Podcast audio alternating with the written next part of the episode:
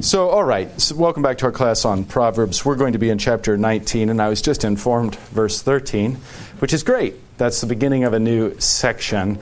All of this kind of tenuously put forward. Uh, the linguistic demarker, a foolish son, marking the new section. And this would be very similar to the previous section. This one, uh, Steinmann in his com- uh, commentary uh, calls it a foolish son dealing with fools and foolishness. Well, before we get into this section, let's have an invocation prayer. In the name of the Father, and of the Son, and of the Holy Spirit.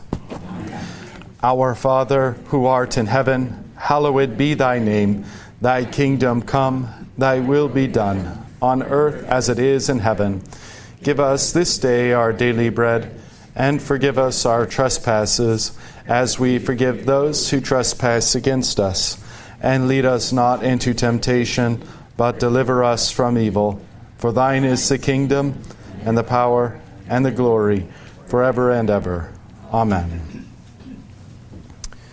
All right, so since 13 is the start of a new section, we can just pick up right there. A foolish son is ruin to his father, and a wife's quarreling is a continual dripping of rain. Well, sometimes I have uh, said, oh, thank you so much. Grace comes in many forms.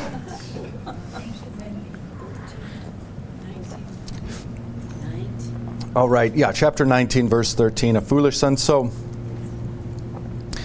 so this is an interesting verse, and of course, you see an example of this that uh, the scriptures are written, of course Proverbs is written, it's kind of disseminated. The prophets, the teachers would have received this and taught it to the people. Um, and specifically, they would have taught it to the fathers, the husbands, the heads of household. And the heads of household would have further taught it to their families. So you have in place here this idea of a family unit. And that's what's missing when people accuse the Bible of being sexist. Why does it always talk about to the man, about the man, for the man? It's not sexist. It's just that the family unit has been disintegrated into individuals in our culture, and now it does look biased because why isn't he dressing all the different individuals? But you see, if the family unit is intact, as it is much throughout the globe and the entirety of history up to these bizarre times, then it makes absolute sense to talk first and foremost to the male, to the head of the household, that he disseminates that then through his family. You see here then. Uh, a problem with foolishness is not just that it hurts oneself, but of course, a foolish son is ruin to his father. The ultimate foolishness in view is the foolishness of unbelief and the foolishness of walking contrary to the ways of God. Ruin's a dynamic word and invites a lot of uh, thought in itself. Financial ruin, sure. Ruin of reputation, right. Ruin of sense of my life's work was to raise was to raise godly children and here they're ungodly and foolish. Um, so, this sense of ruin. And again, if, if this were to break the, the spirit, break the heart, as we would commonly say of the Father, we talked about that in a preceding proverb, that can only be mended by returning to the Lord and receiving His fatherly healing of that wound. A wife's quarreling, um, contention would certainly be this idea. So, um, this is kind of a baked in part of the curse. We're not really allowed to talk about this because of feminism, but now that we all know that feminism is a heresy, we're free to talk about it again and free to speak exactly as the Bible speaks. So, um, contentious. Remember in the well, let's go to Genesis. You should we should look at this because this is worth this is really worthwhile, especially in our times of confusion. I don't want to assume that anyone knows this.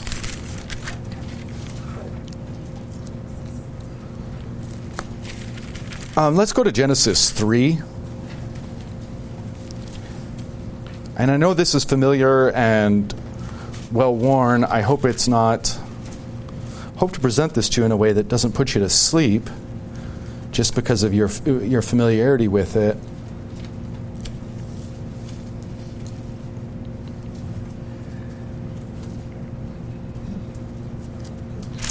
Okay, so in Genesis chapter 3, now if we pick up around verse uh, 14, what you're going to see is, of course, they have both now eaten of the fruit that God forbade them to eat. And they've also kind of done the blame game. God goes first to the man. Why does he go first to the man? He's the head of the family unit, even from the start. So he's answerable.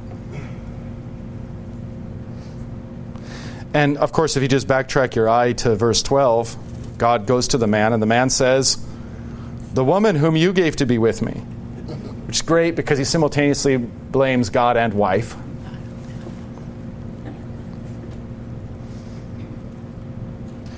The woman who you gave to be with me, she gave me the fruit of the tree, and I ate. Then the Lord God said to the woman, What is this that you have done? The woman said, The serpent deceived me, and I ate. She has her blame too.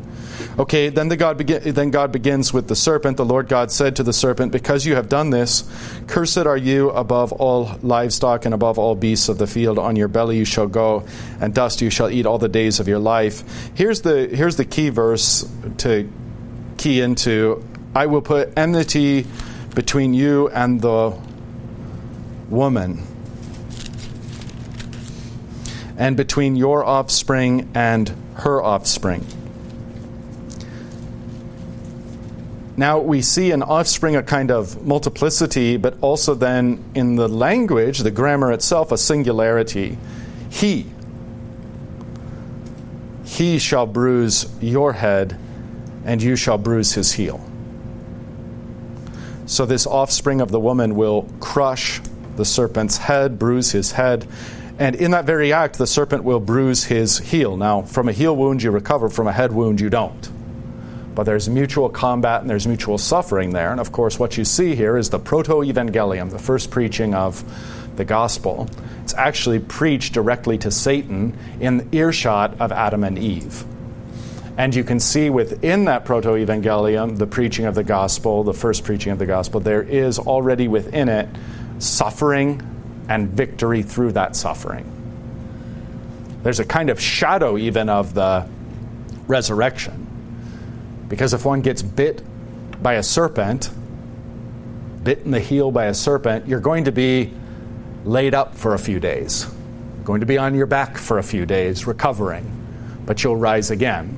The serpent that has its head crushed, not so much. Now, you can satisfy your curiosities with YouTube videos or just let the algorithm feed them to you ultimately. But if you've ever seen a, a snake with its head cut off or its head crushed by a rock, is it just all still? Not at first.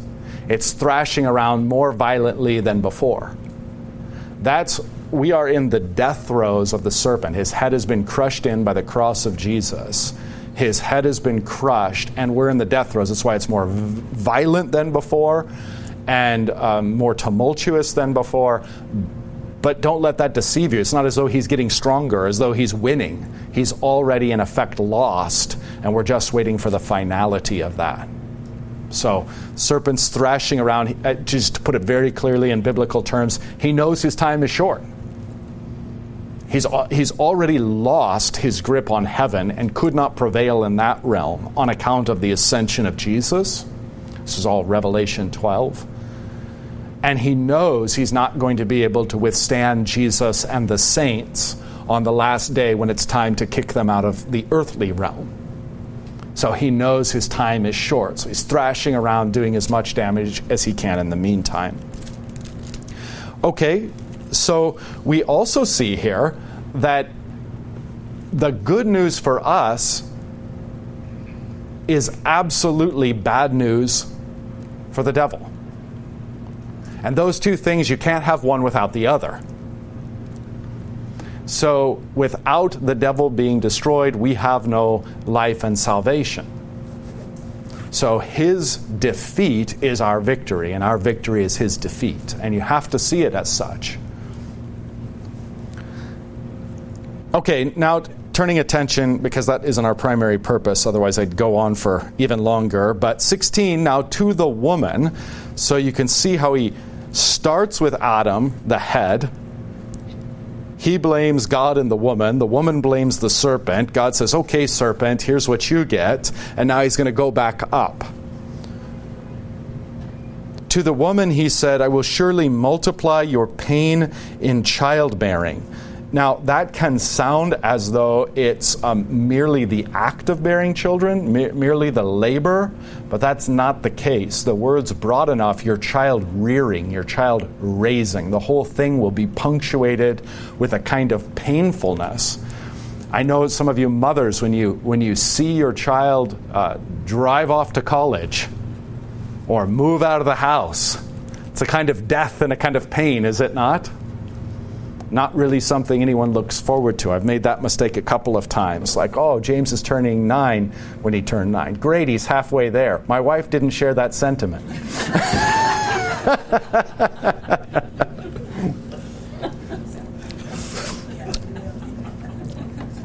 oh, thankfully, she's gracious. So, the multiplying of pain in childbearing in pain shall you bring forth children. Again, that those parallel phrases have within them this sense of uh, difficulty, painfulness, sorrow in the whole process, whereas before there wasn't. Your desire shall be for your husband, and he shall rule over you. So, how is the woman affected by sin, and what is the curse? Well, it's twofold and it attacks her two primary vocations as wife and as mother. That's what the curse attacks. So, first, as mother, in the ways we've just stated, that becomes what was just going to become blessing and wonderful and just joy now is mingled with sorrow and suffering and pain. I mean, not, the joy's still there, obviously, and then likewise, the joy of husband and wife is still there, but mingled along with this is all kinds of quarrel and contention and difficulty. Now, the word here, desire, is where everyone goes astray. Your desire shall be for your husband, as if this is somehow sexual in nature. It's just not borne out by anything, least of all the text. In context, we always read scripture in context. Scripture interprets Scripture. Where else is this word desire used in the immediate context? Over in chapter 4. Cain and Abel, chapter 4, verse 1. And of course, just to, in a general sense, familiarize yourself with this. Um, Cain, the firstborn son, brings to the Lord an offering of the fruit of the ground, and Abel, the secondborn, brought of the firstborn of his flock and of their fat portions. The Lord had regard for Abel and his offering, but for Cain and his offering he had no regard. So Cain was very angry and his face fell. The Lord said to Cain, Why are you angry and why has your face fallen? If you do well, will you not be accepted? And if you do not do well, sin is crouching at the door. Its desire, same word. Its desire is for you, but you must rule over it. So look at the desire and rule and the desire and rule. Desire and rule in chapter 4, verse 7 and desire and rule in chapter 3, verse 16. What is the nature of sin's desire for Cain? To overtake him, possess him, and control him. Which it does. He does not heed the word of the Lord, the warning of the Lord. He allows himself to be overcome and possessed by sin, and thus he ends up murdering his brother. So then what are we to infer from 16? That marriage is tainted in the curse in exactly this way. And again, this is kind of like just more broadly and generally stated under the battle of the sexes. Why is there a battle? This is completely stupid. It's like the dumbest thing I've ever heard of. Battle of the sexes. Um, but it's there. Generally and specifically in marriage, the dynamic of the curse, and you can see how this curse also befalls the husband, by the way. But this curse, your desire shall be for your husband, isn't anything pleasant. Your desire is going to be to overtake control, and you be the head, not him. That's going to bear itself out further. So if you're not yet convinced, which I think you should be, it's sufficient. But if you're not yet convinced, just wait, because it gets even more clear. Your desire shall be for your husband, and he shall rule over you. Which, do you think that that's what a husband? Gosh, I can't, you know, a little boy, he's like, ah, sees his family growing up, it's all happy. I can't wait to get a wife and rule over her. No one ever wants that. No, no man ever wants to rule over his wife. No man ever wants his wife to contend with him in such a way that he has to lay down the law, raise his voice, make his point known, whatever, rule over her. So you can see how this is dually cursed then. No man wants to rule his wife, and yet he must on account of her contention. So I'll just give you an example of this, and I, you know, if it's offensive, well, we're all offended by the law of God. Okay, so uh, nagging is exactly the kind of contention that is common because it's do this, do this, do this, do this, which of course, like you've already, the information's been transmitted. What is the point of repeating it over and over and over again? Ultimately, it's to assert one's will and control over one's husband. That's, that's what it is. If, if that's like too much, the emperor has no clothes, I apologize. I'm still young enough to be counted naive enough to just say it as it is. So then, a husband has to rule over that. And sometimes his ruling over that is precisely his turning up the football game or not paying attention, or saying, you know, that's the 15th time you've asked me that just today. I think I'll get around to it when I get around to it.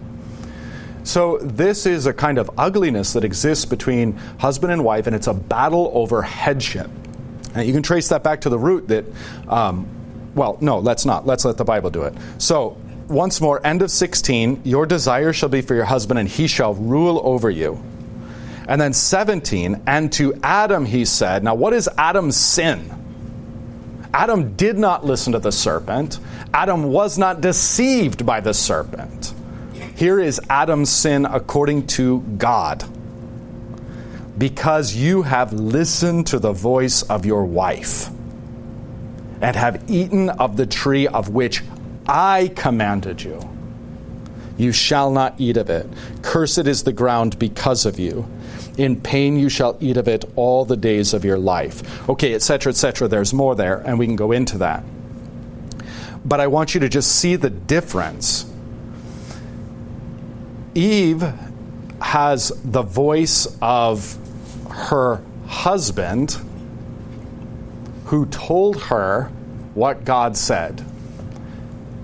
You shall not eat of it. In the day you eat of it, you shall surely die. She listens to the serpent. She is deceived and listens to the serpent. Adam heard directly from God, You shall not eat of it. He listens to his wife. That's just what the words on the page say. So the nature of their sins is profoundly different. That's why St. Paul will write, that man was not deceived, Adam was not deceived, the woman was deceived, but not the man. Which, in some places, I mean, in some sense, implicates the man all the more. But the nature of this relationship between husband and wife, between parents and children, is rendered very challenging, very difficult, indeed cursed uh, in this section. Adam's chief sin is that he should have listened to God rather than his wife. He violated the order of creation. Now, St. Paul goes on to say this in so many words in uh, 1 Corinthians. So I'm going to paraphrase, I'm going to kind of unwrap it linguistically. He's got it woven together very beautifully, and I'm going to kind of unweave it and just put it plainly. The head of woman is man, the head of man is Christ, the head of Christ is God. Uh, 1 Corinthians 7, if you don't believe me. So when Adam listens to his wife instead of listening to God or listening to Christ, it is a subversion of the order of creation. When Eve listens to the serpent instead of to her husband, it's an equal subversion of creation. She's choosing to have the serpent as her head. Well, I think that's going too far. Oh, do you? So go back with me. Sorry, these are the kinds of conversations I have with me myself in the shower. Um, so go back to uh, go back to 15, verse 15. I will put enmity between you, God says to the serpent, and the man. Why not the man? Because the man isn't nearly as directly involved as the woman. I will put enmity between you and the woman, between your offspring and her offspring. Uh, where does the Old Testament teach about the Antichrist, of which the New Testament is so filled? Well, here's the start. Because the corresponding offspring singular of the serpent and offspring singular of the woman, Christ and Antichrist. Now, there's a plurality there, so there's antichrists, just as there are small c Christs. But look, it's the woman versus the serpent. That's the first part. Enmity between you and the woman. And the second part, between your offspring and her offspring. Now, that will tell you why now in these latter days, the full assault of the serpent is on women. And everything flows from that.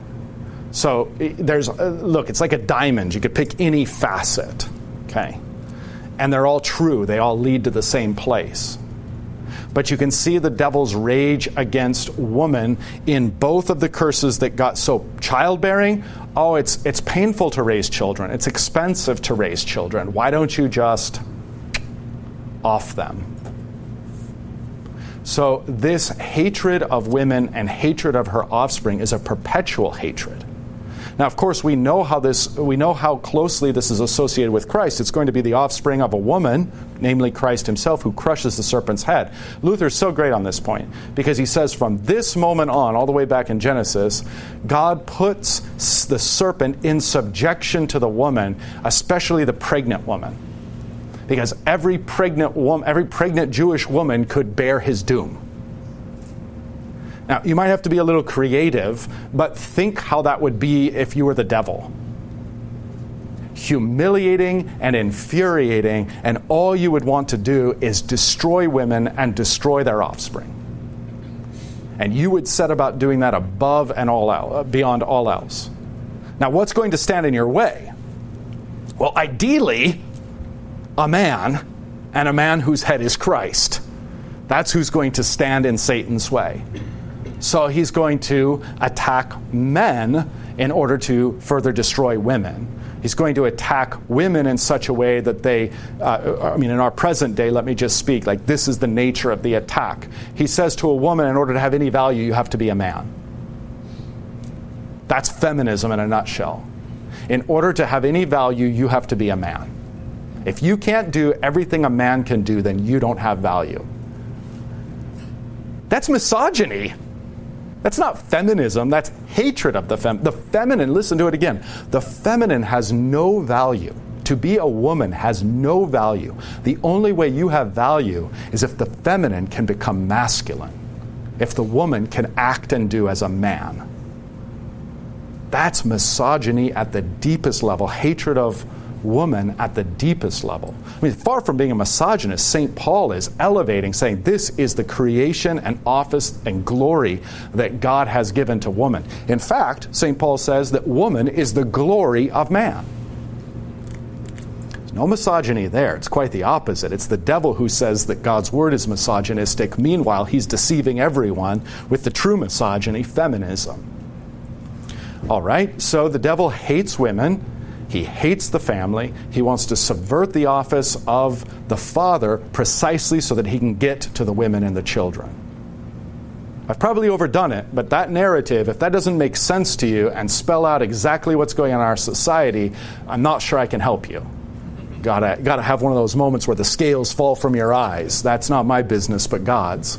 Because uh, that's exactly what's going on. It's a way to make sense of why the devil so rages against women. Why, and this isn't my original quote, but why abortion is the Antichrist sacrament. Why the family is the target. Okay, we could go on, but let's not. Yeah, I see a hand in the back.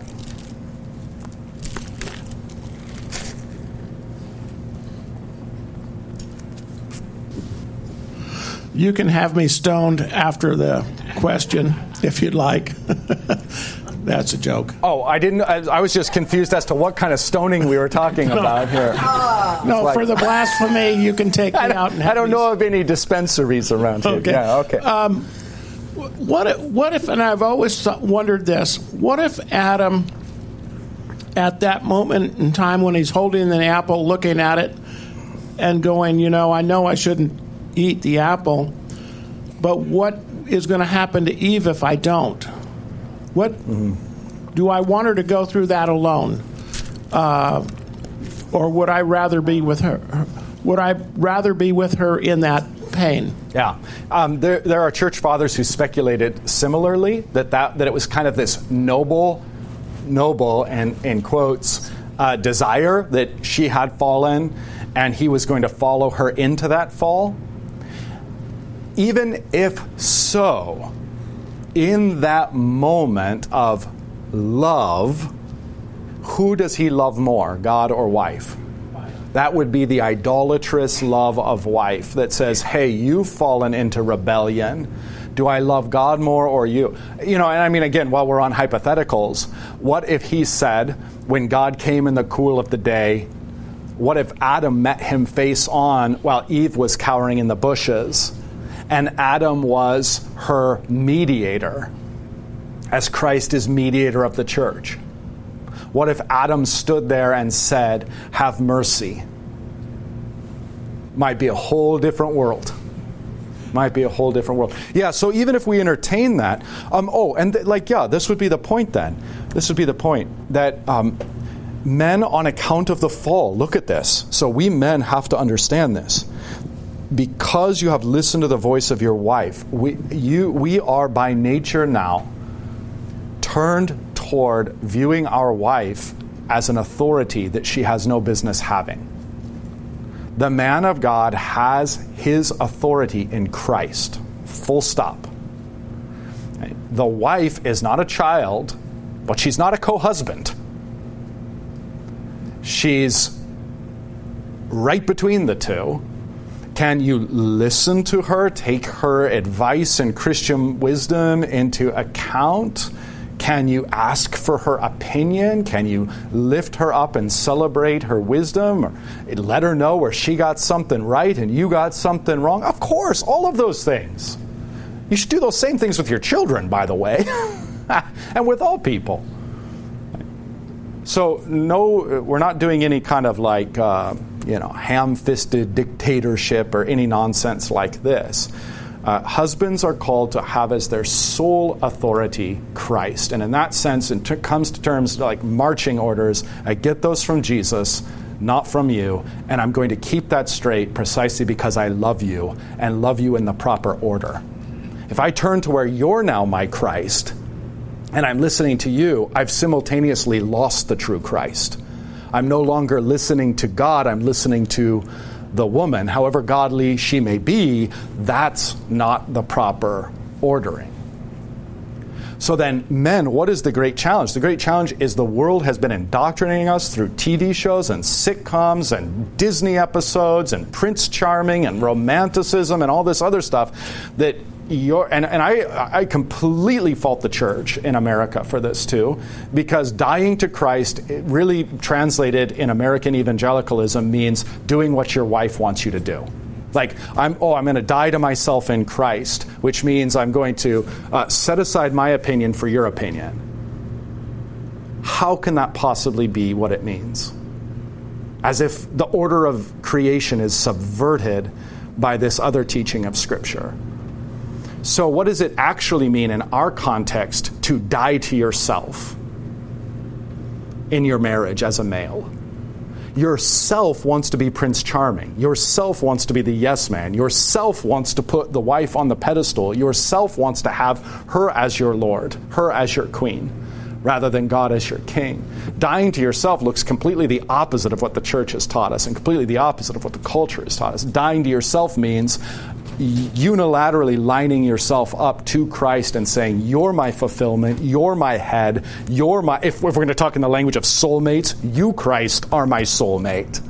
Now, everything flows from that reality. My proper and balanced love for my wife and children flow from that reality. But I will not commit idolatry by loving my wife more than you, and I will not commit idolatry by loving my children more than you. Now, Jesus has a far more blunt and offensive way of teaching these things than I do. He simply says, Whoever does not hate mother or father, husband or wife, or children is not worthy of me. I mean, what is he doing with that astonishing statement? Well, in the first place, he's slapping us with a huge dose of sanity and how delusional in sin we are. Because to have a God means that everything else is subordinated to that God. To have a God who gives us an order of creation means that everything must be conformed to that divine order of creation. So, yes, you know, as a, as a male, your commitment is to Christ and only secondarily to your family and it's one of authority and provision and protection to your family. Now, those are the vocations of husband um, protection and provision. That's what a husband does. So, just as we said, a, a woman is now a wife and a mother. A husband is a protector and a provider. Just as we saw the curse befalls the two primary vocations of woman, she's now, uh, her marriage, marital relation is cursed, and her relationship with her children is cursed. Now the man in his providing and protecting is cursed. And that's exactly what flows next. So in 17, and then we'll probably be done with this, but look, because you have listened to the voice of your wife and have eaten of the tree of which I commanded you, you shall not eat of it. Cursed is the ground because of you. In pain shall you eat of it all the days of your life. So, how's the provision going to go? It's going to be cursed. Primary vocation of being able to make bread and provide it for your family is going to be cursed. And I know that that might look very different for you. That might look like the stack of papers on your desk or uh, the, the inbox in your email that just will not die, uh, just keeps growing and growing. Um, the futility that you experience in your labors, the writer's block you experience, the frustrations you experience, the tyrannical management and unjust policies of your workplace. I mean, we all have to eke out our bread uh, in the midst of thorns and thistles. Okay, what about protection? Well, just jumping forward a little, that's the next role of the man, and look what happens. By the sweat of your face you shall eat bread till you return to the ground, for out of it you were taken, for you are dust, and to dust you shall return. Your ability to save yourself and the family unit, the one flesh unit that flows from you. The wife is made one flesh, your children are one flesh. That is you as a man. Your family is you. And you will not be able to keep yourself or them alive. You will not be able to protect them in any ultimate sense. That is a devastating curse that every man who understands what it is to be a biblical man um, feels and knows. Because you only have so many resources. And you put all those forward, and you still can't stop death. It's this monster that lurks and just grabs whomever it wants, and you are by and large powerless against it in its ultimate power. Okay, so then provision and protection, the core uh, vocations of man unto his family, are equally cursed and perverted. So he is beholden and accountable to death. Now you can see how Christ reverses all of this and, and how important then Mary is in terms of the woman. That's why, in, in again in Revelation 12, the woman is pictured in heaven with a crown of stars and the moon under her feet. Do you remember where also St. Paul says that um, she will be saved? He's talking about women. She will be saved if she continues in childbearing, child rearing. These are, the, these are the primary vocational calls to which God calls. So, to be going about your business in this life is exactly the fruit of faith in Christ. That's what Paul's connecting there. And then you see then the height and importance of Mary slash the church um, embodied in a text like um, uh, clearly like Revelation 12, where, as I said, she's crowned with the stars and has the moon under her feet, etc. But you also see the importance of the woman and her offspring at the cross itself. Because, and if you pay really close attention to what Jesus says at the cross, like what the red letters are, not what John has interjected, but what Jesus himself says, is he says, now we know it's to Mary because John tells us, but that's not what Jesus says.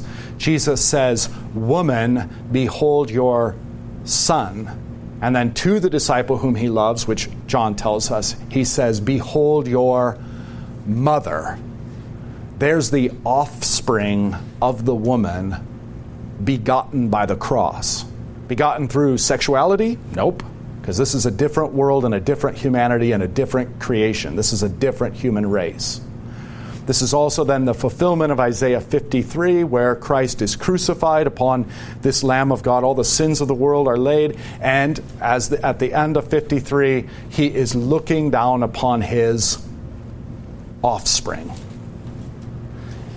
it's this beautiful kind of thing. It defies fallen human reason and fallen human sensibilities. But you have in Christ a virgin Adam, and in Eve, or in Mary, a virgin Eve, and they beget spiritual children at the foot of the cross.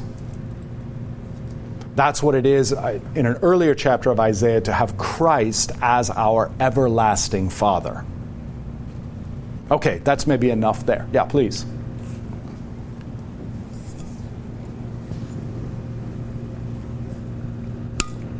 Um, Pastor, I just wanted to ask about thorns and thistles yeah, and yeah. provision.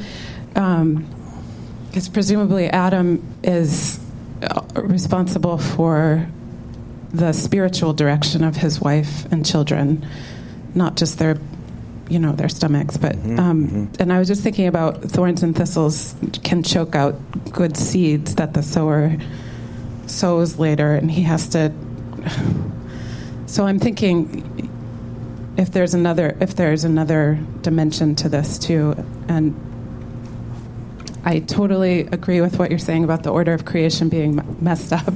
Yeah. Um, I just wanted to have a little compassion for the gray areas. When you look at Proverbs 31, the woman who buys a vineyard and she digs in it, but oh, yeah, she's yeah, yeah. still she's still submissive to her husband, and he he raises her up in the gates uh, publicly. Yes, even though she's doing this, you know, work and yes. selling stuff so I don't know. That's a sort of a muddled question, but I think I, I, think I know what you're asking, though, and feel free to interject if, if I get it totally wrong. But yes, yeah, so think of an agrarian lifestyle. Think of having a farm. Is is the work of the woman relegated to inside the four walls of the home? No. She goes outside of the home and works too. Okay, so there is, uh, you know, this whole this whole idea of the woman's part is inside the home and the man's part of is outside the home. It's kind of a general truth, but it's fuzzy at the edges. It's gray at the edges, and there may be. Um, well, there certainly are concrete examples of that in the scriptures, as I think you were pointing out, and in the life of Christians, that when it comes to getting bread, like the thorns and the thistles are often borne by the woman as well as the man. The key, I think, biblically, is that the man takes ultimate responsibility. He takes all ultimate responsibility for the provision and protection. Does it mean that if the if the household is being attacked, you know, by some foreign entity, that the woman can't, in order to defend her children, take up whatever arms are at her disposal? Obviously, it's not ideal. But is she? I mean, is she in the wrong to do that? Of course not she in the wrong to roll up her sleeves and get busy if there's a famine and we've got to eat and it's going to take both of us right so there's tons of gray in terms of the how these things um, work themselves out in everyday life the ultimate responsibility of, prov- of provision and protection lies with the husband however that arrangement is made does that kind of help clarify so, I mean, just to like in this day and age, we've got a we've got a lot of uh, families where husband and wife work and have to make it um, have to do that. Like otherwise, you can't you can't survive. Um, I think we should say that that in and of itself is a great evil and an overturning of the family unit because where it's required for mother and father to work outside of the home, who's with the children? Somebody else. And if you're both working outside of the home just to make your ends meet, then where does that child go? Into the pedagogy of the government. How's that been going for us? Real bad. Catechization of the, the devil in the world. So I think we can point out the systematic issues at hand and not be judgmental about how we're all negotiating those or navigating those. Um, of course, there are stay at home dads, and in that arrangement, the dad has said, I bear ultimate responsibility for the provision of this household but it makes a certain amount of sense for you, the wife, and she says, Yes, I agree to do this, and I will um, stay at home and raise the children in the fear and instruction of the Lord and homeschool them so that they don't have to go off to the public school. I don't, I don't cast any judgment on that. Even if that is, isn't maybe ideal, it certainly is. Uh, like, I'm not going to cast judgment on that in light of the current circumstances in which we have to exist in this culture, which is so upside down compared to um, you know the biblical uh, realities and the realities of history in general. So I don't, yeah, don't understand me to be saying, and I mean just the proof is in the pudding. My wife has, since we've had kids, worked two days a week. I've taken those days off uh, so that our kids didn't go into daycare. Um, our kids were in public school for a time, and we decided we, we have to pull them out of that. Neither she nor I are gated really to do homeschool. I mean, I kind of am, but I'm kind of busy too. So then, how's she going to do that, and how are we going to balance that? And so, sending them to a Christian school has been the best option, and congregation has graciously supported us in that. So, look, we have to navigate these really nasty circumstances. We shouldn't be quick to judge each other on how we're navigating those. Please don't understand anything I'm saying in here to, you know, be some kind of personal judgment in that regard. Um, the Bible speaks in these general and broad categories, and that's simply what I'm trying to communicate to you all as accurately as I can. Okay, any other thoughts? Any other questions? All right. Um, you know, why not? Let's I, just let's do this real quick. Let's go over to um, 1 Corinthians. I just want you to see this right from the scriptures again. And then uh, this was kind of a field trip rather than a class on Proverbs. But I, I do want you to see like this, like the son.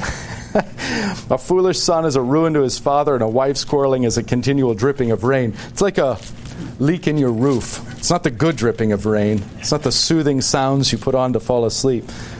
It's like the sound of constant, you know, you plug one hole and there's another one.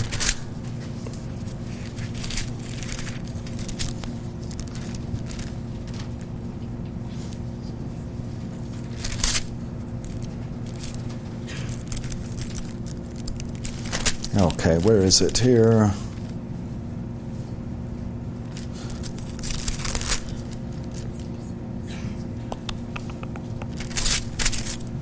too many notes in my Bible. So if somebody finds the hierarchy, I think it's in 7.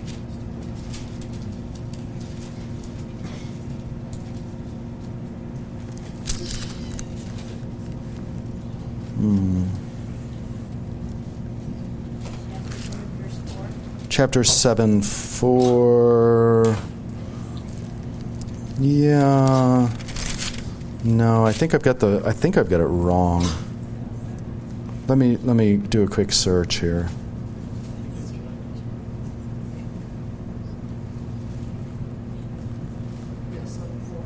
What is it?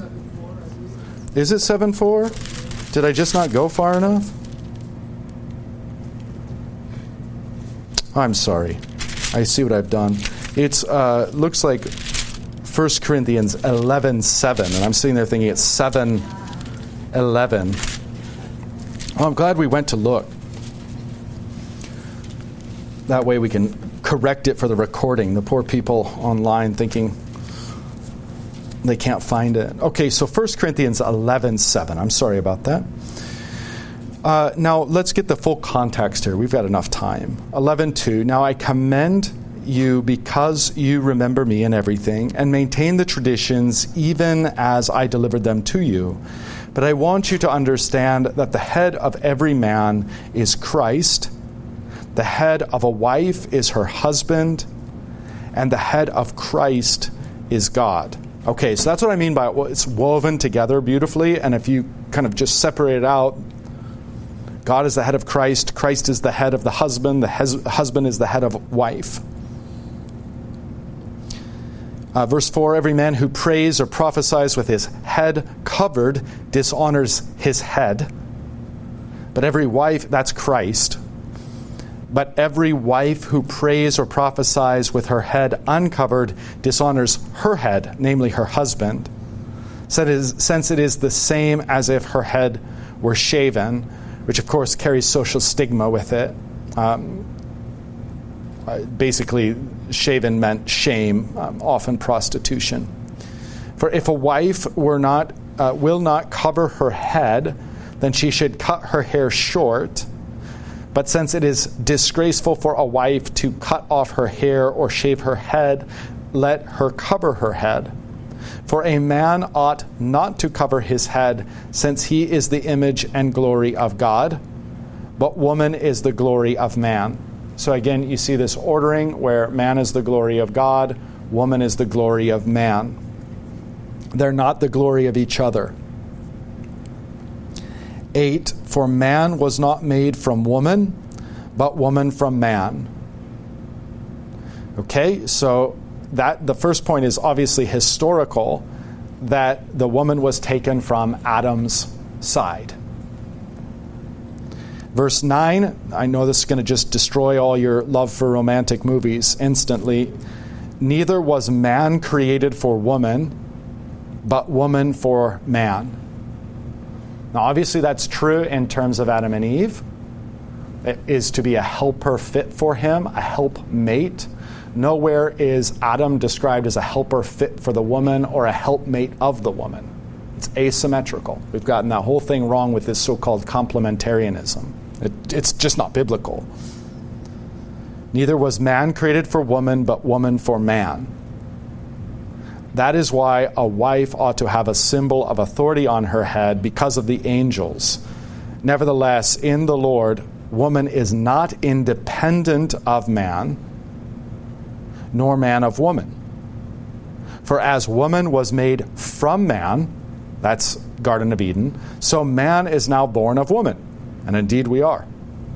How blessed we are to have mothers, and what a holy and noble office motherhood is and all things are from God. Judge for yourself is it proper for a wife to pray to God with her head uncovered? Does not nature itself teach you? So we're talking about nature itself, we're talking about the order of creation. Saying not only is this like biblical, but this also comes from nature. Does not nature itself teach you that if a man wears long hair, it is a disgrace for him? It's kind of true even today, isn't it? Dude looks like a lady. Now, long hair, like there's the rub, like how long are we talking? Okay. But I think it's more like you know it when you see it. So Paul, you know, here does not nature itself teach you that if a man wears long hair, it's a disgrace for him? Why? Because he precisely because he looks like ladies look. But if a woman has long hair, it is her glory. So here again, too, we get this glimpse of the idea of glory. That a glory is a kind of covering, a kind of emanation from for her hair is given to her for a covering. If anyone is inclined to be contentious, we have no such practice, nor do the churches of God.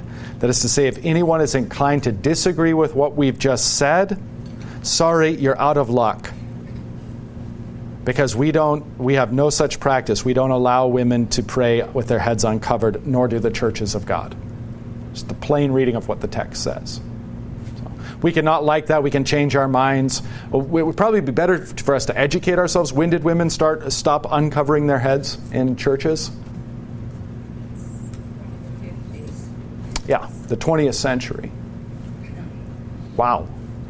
For 1950 years, the churches of God did it this way, and now suddenly we don't because we're more enlightened or because we've been converted by the world? Good question. Yeah, so. Can we get you a microphone? Yeah, yeah, there we go. I kind of going into what you were just saying. Yeah. Um, so, especially in America, we don't practice covering our heads with um, the veils and the. Um,